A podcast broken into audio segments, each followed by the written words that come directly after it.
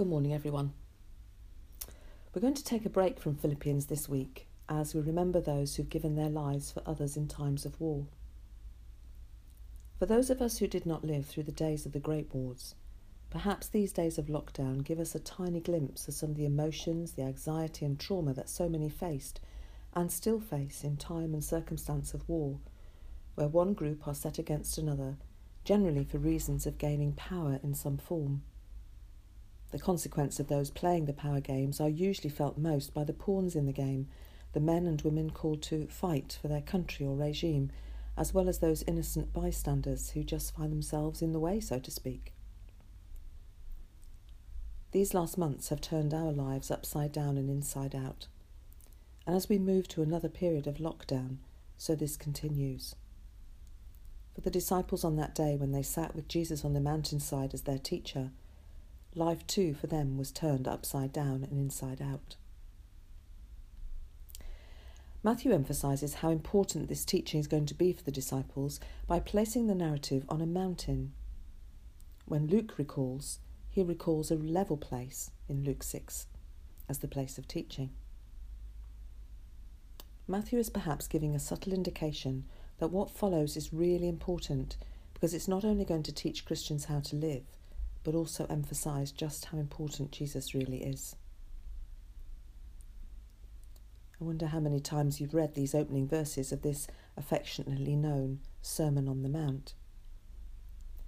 The Beatitudes are a little different to study than ordinary story passages, aren't they? Each saying is proverb like, cryptic, precise, and full of meaning. Each one includes a topic that forms a major biblical theme, so you could spend a lot of time on each one. I created an embroidery of them when I was in my twenties. Sewing each and every word challenged me about how I lived my life of faith every day then, and still does. Perhaps it's helpful to just pause and think about this word blessed. There's a desire today to translate this as happy, but I'm not sure that that really gets it, mainly because our modern usage of the word happy has devalued it. Jesus is talking about the inner joy and peace that comes with being right with God. Happiness may indeed be a part of it, but it is a happiness that transcends what happens in the world around us, a happiness that comes to the soul from being favoured by God. That's why it can call for rejoicing under intense circumstance and persecution of whatever sort war, global pandemic. One commentator suggests that in some ways, the Lord's declaration of blessed is a pledge of divine, divine reward for the inner spiritual character of the righteous. In other ways, it is his description of the spiritual attitude and state of people who are right with God. As we look then at the individual Beatitudes, the attitudes we are to have or to be, there are some that reflect a longing for a deeper relationship with God and with one another Blessed are those who hunger and thirst for righteousness. Blessed are the poor in spirit. Blessed are those who mourn. Some then reveal the transformation of our lives as the fruit of that relationship.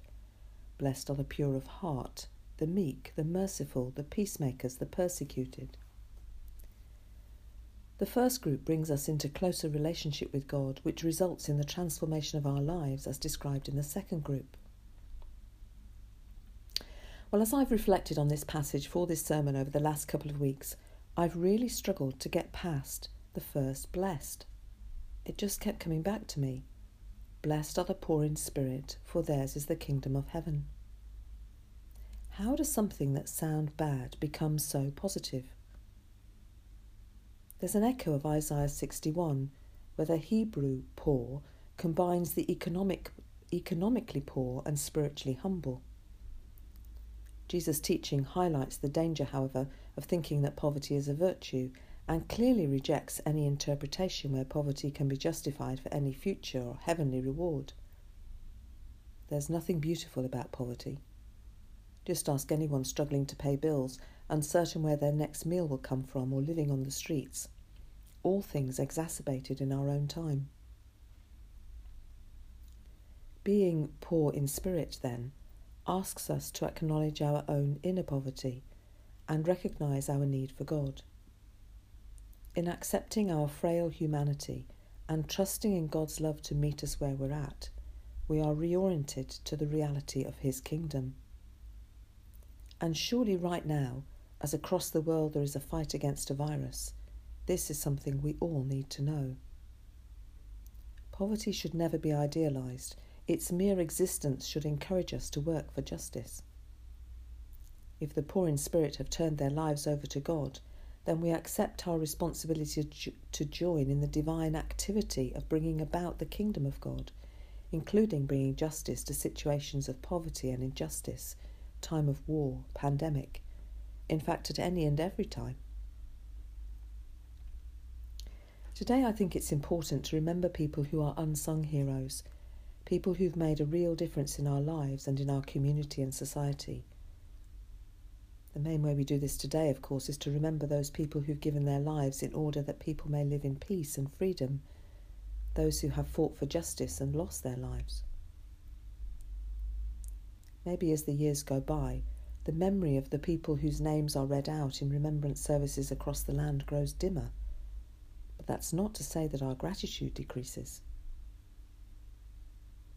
But blessed are the poor in spirit reminds me that an important part of such a service is surely to also remember in, pre- in prayer the people today who've been hurt or injured in conflict, alongside those whose fight has been and is against an enemy of unknown power and virulence those who are the unsung heroes of our day.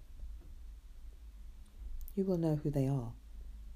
And for us also to make our own individual commitment to fight for peace and justice in our own way. It is a day for remembering with gratitude, but also a day to commit to work for peace wherever we are.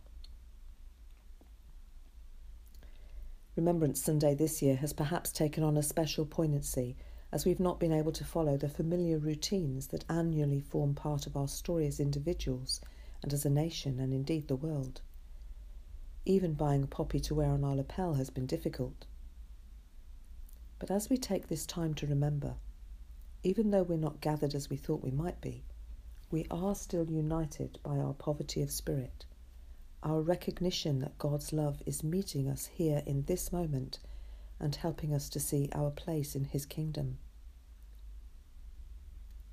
Let's take this remembering today as a deep call to action, to join in God's mission to help Him build His kingdom, so that in the future our community, our society, is a place where the upside downness of all that Jesus says becomes reality. As a famous prayer puts it, Lord, I believe, help my unbelief. Until Jesus returns, we will never be totally hopeful totally peaceful, or completely loving in all we do. But we can offer all the hope, the love, and the peace and the forgiveness that we do have. And together, it is enough. Blessed are the poor in spirit. Let's pray. Lord, you have always given strength for the coming day, and though I am weak, Today I believe. Amen.